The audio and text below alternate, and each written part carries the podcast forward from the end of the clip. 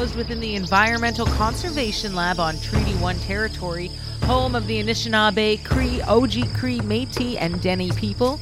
You're listening to the Akiwan podcast. This is episode 8 titled Anang Dabaja Moin, which is an Ojibwe word for star stories. In this very special episode, we speak to the starman himself, Wilfred Buck, who will share stories with us about the stars from a Cree perspective.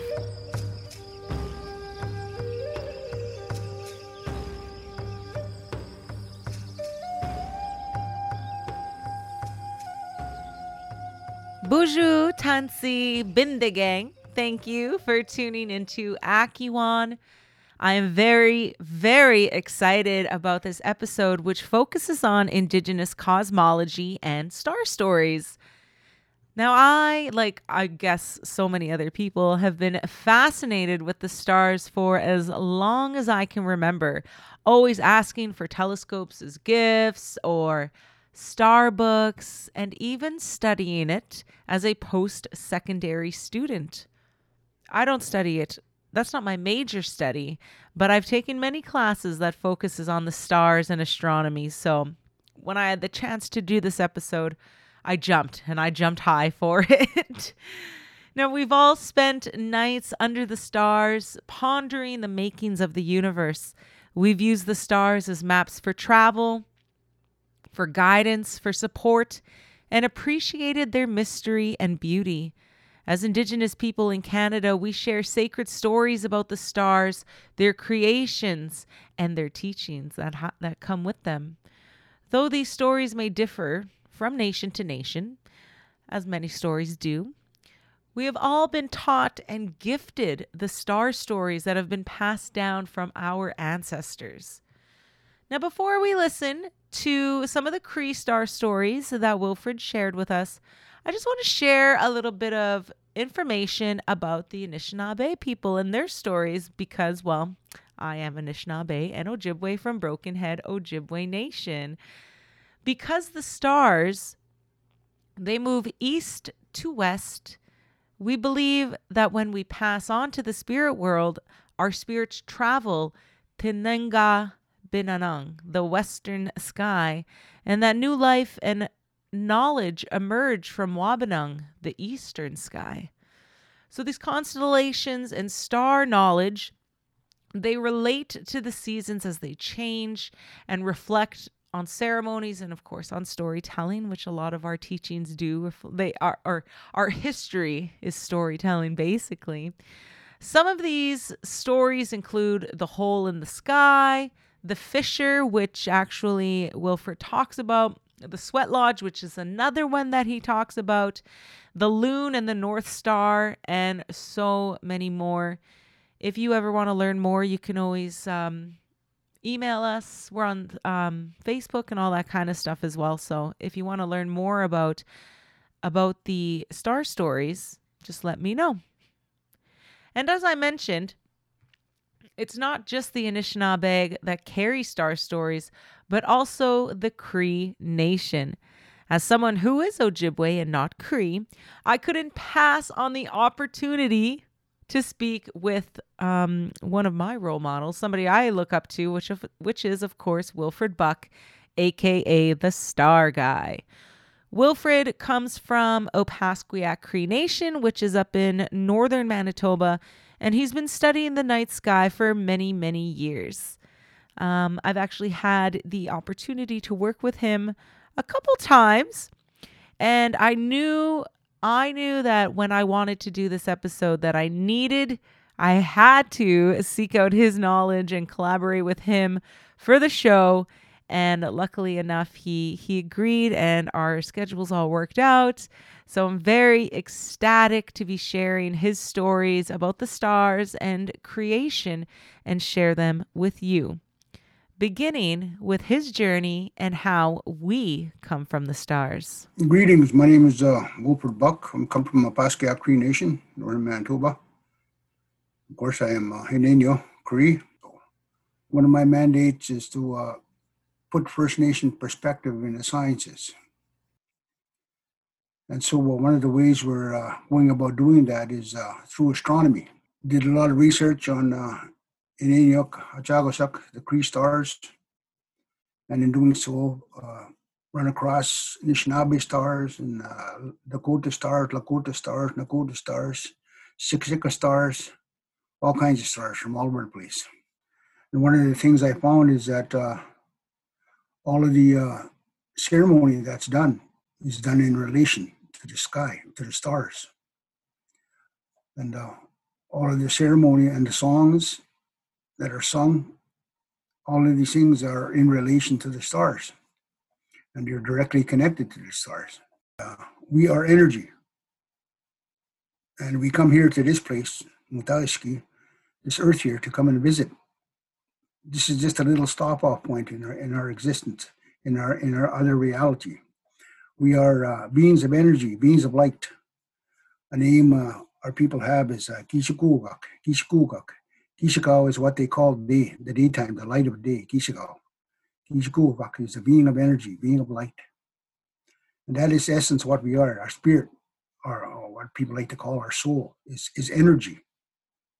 So when Creator had a thought, Creator thought about these, these, this energy, and this energy came into, into being. And so this energy is all over the place, and we are a part of that energy. And then uh, what happened was uh, there was a particular being of energy. Her name was uh, we call her now, Star Woman. She was traveling the cosmos, and she uh, came across uh, our neck of the woods in, in, in, in this reality. And she saw the Milky Way, and then she saw a hole in that Milky Way, and she looked through that hole in the Milky Way, and she saw Earth through that hole. And she wanted to go go visit because uh, she was uh, really uh, intrigued by what she saw. She saw the uh, the water, she saw the plants, she saw the animals, she saw the clouds, she saw saw the thunder, she saw the heard the lightning, and she was really intrigued, and she'd like to go down there and visit. So uh, she tried to go through that hole in the sky, but she couldn't. She couldn't do it. She realized she needed help, but she also realized that another of her kind was a, was the keeper of those doorways.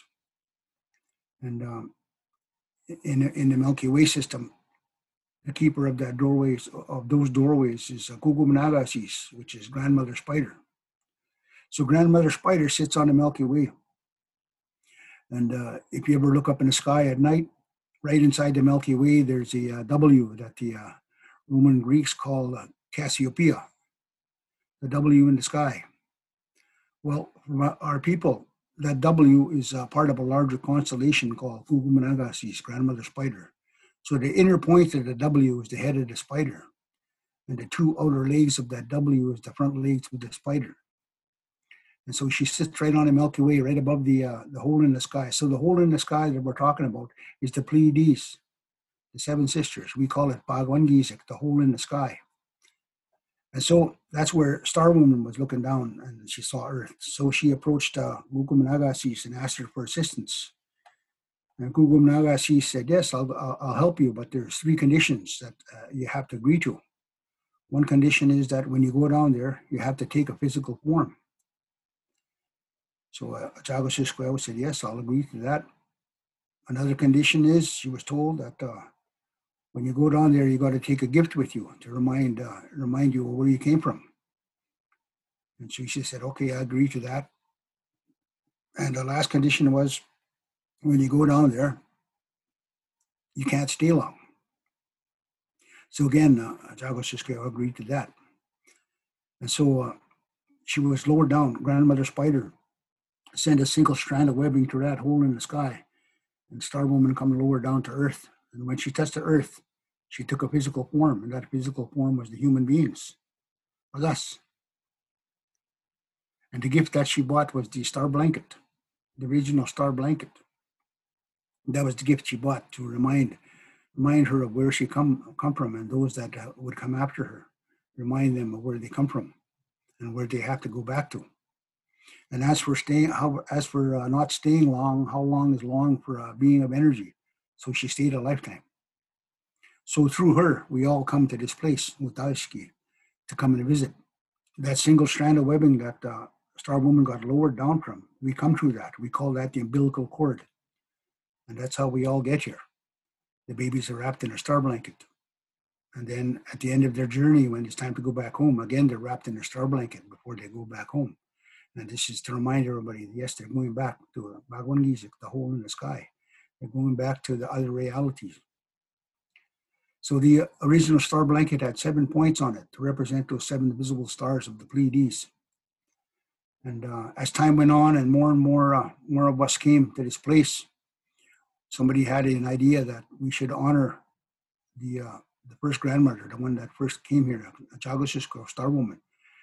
So the way they honored Star Woman was they added another point to that star blanket. So nowadays the star blanket has eight points. And that's why, because one of those points represent Gugumina, the first grandmother. Wilfred is an inspiration for many people, and hearing him speak with such passion is always such a treat. The last two stories that he shared with us are about the Sweat Lodge and about the Big Dipper, aka the Fisher. Well, the Sweat Lodge is, uh, there's a number of ways. My people call the Sweat Lodge Matutsan. Matutsan. And the root word for Matutsan is Mato.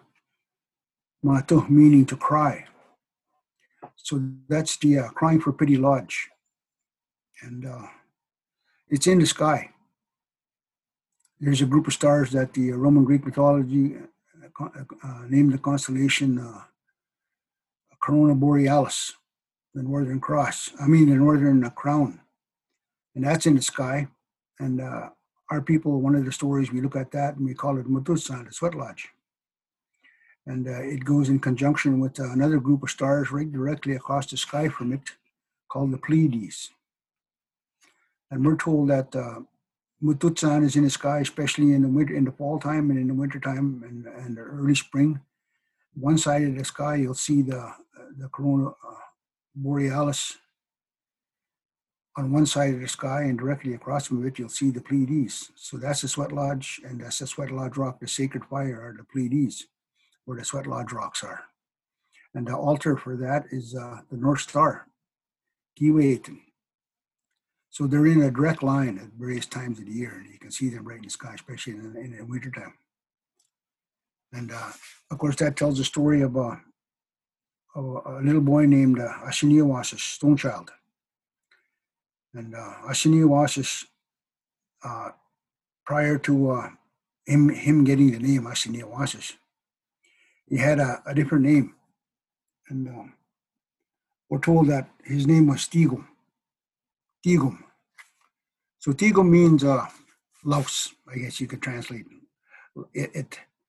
And uh, anyways, Tigum, uh, at a time when uh, the people were sick, a time when the people were scared, when the people were hungry, when the people were cold, when the people were without hope, when the people were starving, Tigum went out and uh, into the uh, into the wilderness and uh, fasted.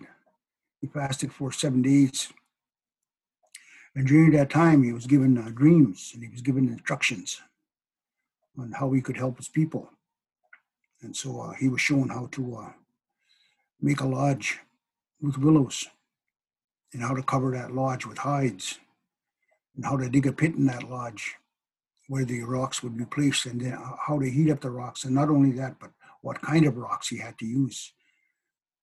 And uh, so, and how to make that fire so he was given all these instructions and he was given songs and to, to sing in that lodge. And so after seven days, he, he went back to the uh, community and uh, he told the people what he had to do and the vision that he'd had. And then, so they built the, uh, the, sweat, the first sweat lodge, Matusan. And he went in there and he cried for pity for the people and uh, that was how the uh, sweat lodge came to the people was uh, through a stone child. And so we, that's why he was given that name, Stone Child, because he was using those grandmothers and grandfathers, those rocks. That Big Dipper was Ochik in the sky, the fisher in the sky. And uh, he said at one point there was no uh, summer in this part of the world. The animals, the plants, and everything lived in cold and uh, they survived. They got they scraped a meager living from uh, whatever it is they could find, and then they heard from the, uh, the animals, heard from the birds that way down south there was uh, no winter. It was summer all the time. So Ochik the fisher said, "Well, I'd like to go down there and uh, I'd like to uh, maybe trade with those people down there, those those, those relatives down there, to uh, bring back some summer for us, so we can have summer too, instead of being cold all the time." And so him and uh, some some of his buddies they traveled down uh, down south, and sure enough, the further they got down south, the uh, the, the less snow there was, and pretty soon there was greenery, and pretty soon there was uh, it got so it got so warm that they, they were sweating away, and pretty soon there was sand all over the place, and the short short little plants, and and then uh, they came to a a, a, uh, a village, and in that village there was this big huge teepee, and it was a sacred lodge. They were told, and in that sacred lodge, that's where they kept summer. And so they had a, a medicine bag that they kept summer in. So uh, Ochik and his friends went to uh, parley with these people, the, the, the beings there, and asked if uh, they could trade somehow for a little bit of summer to take back because uh, they were cold up north and they needed something to warm them, to give them hope. And so uh, the uh, the beings that uh, were looking after the summer, the bag of summer, said, no, we can't give you none because uh, we, we heard how cold it is up there and we want nothing to do with that. So I'm sorry, go away, they told them. Ochik the fisher said, well, they don't want to give it to us. So I guess we're going to have to uh, see if we can sneak in there and get some. So, so that's what they did one evening. They, uh, they snuck into that uh, teepee, sacred teepee, and they, uh, they went on a raiding party and they, they, they got some summer. And uh, so as they were in the process of getting summer, they got they got discovered so in their in their haste, they just grabbed whatever they could, and, and then they took off. So Ochik had a piece of summer with him. He never had much, but he had a little piece with him, and he took and he stuck it in his felt, and he took off. And then they chased him. They chased him all the way back to the North Country. And in the end, they were catching up to him. And uh, took to the trees, and he was running, he was jumping from tree to tree with the piece of summer. And as he did so, one of the uh, hunters got a shot at Ochik and hit him right in the tail. And the way they uh, tell the story is that when Ochik got hit in the tail, he the tail he flew up into the sky, and he got stuck to the sky. So that's why uh, the dipper's in the sky, right where the bend of the dipper is, the handle of the dipper, right at that bend, is where uh, they say Ochik got shot and she got he got pinned to the sky. And uh, if you look at that bend, there's there's a binary star there. It's called Alcorn Mizar. And so one of the stars represents uh, the arrow that Ochik was shot with, which he pinned into the sky. And as he was in the sky, pinned to the sky, he threw down the uh, piece of summer he had, and everything thawed out. But it only thawed out for a while and, and stayed warm for a while. Then it got cold again. So that's how we, uh, that's how Ochik brought summer back for us. Ekozi Wilfred for joining us for episode 8 and Nang the Bajamowin. If you'd like to learn more about Indigenous cosmology and star stories, please email to akiwan at umfm.com. You've reached the end of the Akiwan podcast. We'd like to thank Wilfred Buck for sharing with us, to UMFM 101.5 for hosting the podcast, and of course to you for joining myself and our guests every single episode. If you'd like to be involved with Akiwan or would like to contact us, please email akiwan at umfm.com. Chi